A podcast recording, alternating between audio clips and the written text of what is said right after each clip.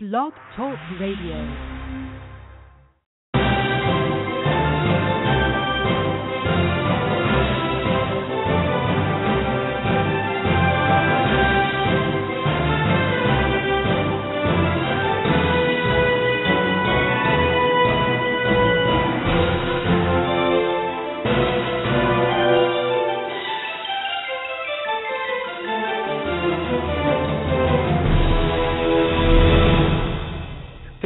Monday, November the 9th, 2015. And as always, I'm your host, John Hanson. And as we do each and every Monday over these virtual airways of the Blog Talk Radio Network, we bring to you Buyers Meeting Points Kelly Barner with a great audio excerpt. And this week, here's the question Can you apply outsourcing best practices to improve the performance of your internal procurement group? Well, have a listen and let's find out. Thank you, John. This week, our guest audio excerpt is from a recent ProcureChange webinar on applying outsourcing best practices to improve the performance of your internal procurement group. In this event, ProcureChange founder Phil Ideson walked through 10 best practices, but he focused in depth on three putting formal statements of work in place, investing in governance, and working through stakeholder level planning. I have to admit, I was surprised to hear governance in his top three. But it's probably because I think of governance as nothing more than the boring rules that make sure everyone stays on the straight and narrow. If you're anything like me, when governance comes up, your shoulders probably slump, your eyes glaze, and you suddenly feel tired. But Ideson's governance is not the starched, itchy collar you might be thinking of.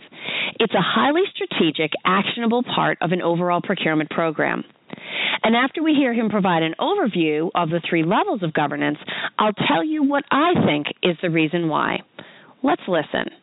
Well, the concept is three different levels of governance. Um, the first being an executive oversight level. So that's really uh, CPO level, stakeholder executive, um, plus any relationship leads that you've assigned. And it's looking at high level performance, uh, making sure that there's alignment, making sure that objectives are shared, and it continues to tweak the um, the vision of the governance group, but also the um, the shape of the procurement partnership to make sure that it continues to remain relevant. The second level is more of a program management uh, level meeting, and this is on a monthly basis. And that's where you uh, can have executive attendance, and that was really dependent upon the size and scale of your company. And you bring finance into the mix for that too. This is more of a performance review, so you're looking at metrics, you're looking at status to targets, um, and what are the key roadblocks that need to be removed, um, most probably on a project by project basis to make sure that procurement is well positioned to execute on the shared vision that you have with your stakeholder group. And the third level is a, um, a weekly meeting, and that's attended by just the relationship leads.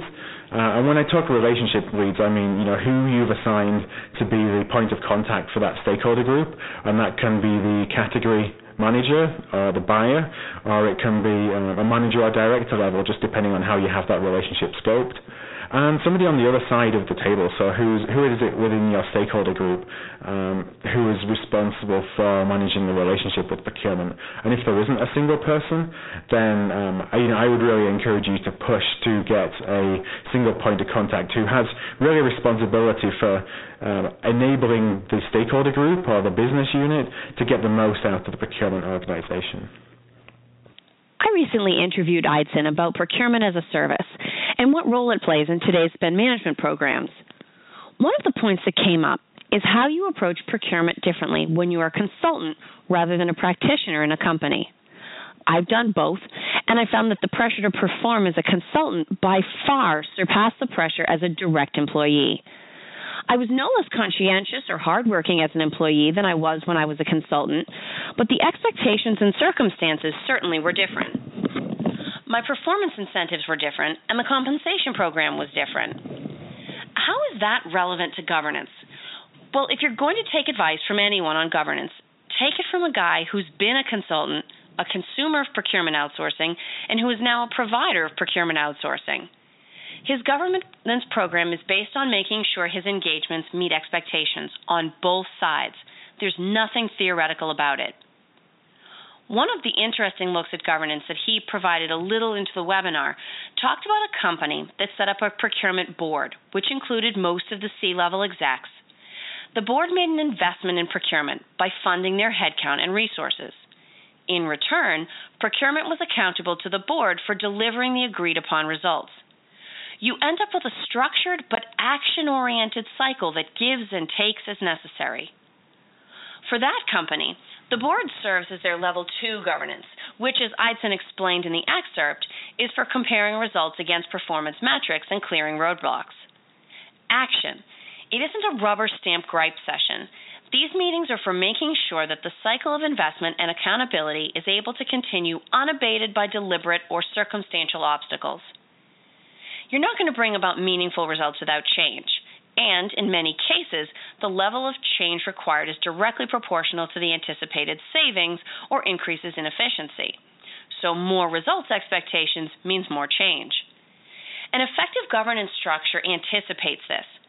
Actually, governance exists because there is bound to be resistance to change. It's a fine line between the boring compliance type governance I described a moment ago. This is about identifying opportunities and problems at the project, program, and overall or executive levels, and making sure the right people know about them and are motivated to act or improve the situation for the better. Do you have a governance program in place? Is it action oriented or just a dusty plan for rules enforcement that sits on a shelf collecting dust? What structure do you have in place for regularly engaging executives and stakeholders to make sure procurement is able to achieve the goals they have been given? And is it time for a change? If you have any thoughts or questions about the excerpt or my commentary, you can reach me directly on Twitter at Buyers Meet Point or on LinkedIn or by visiting buyersmeetingpoint.com.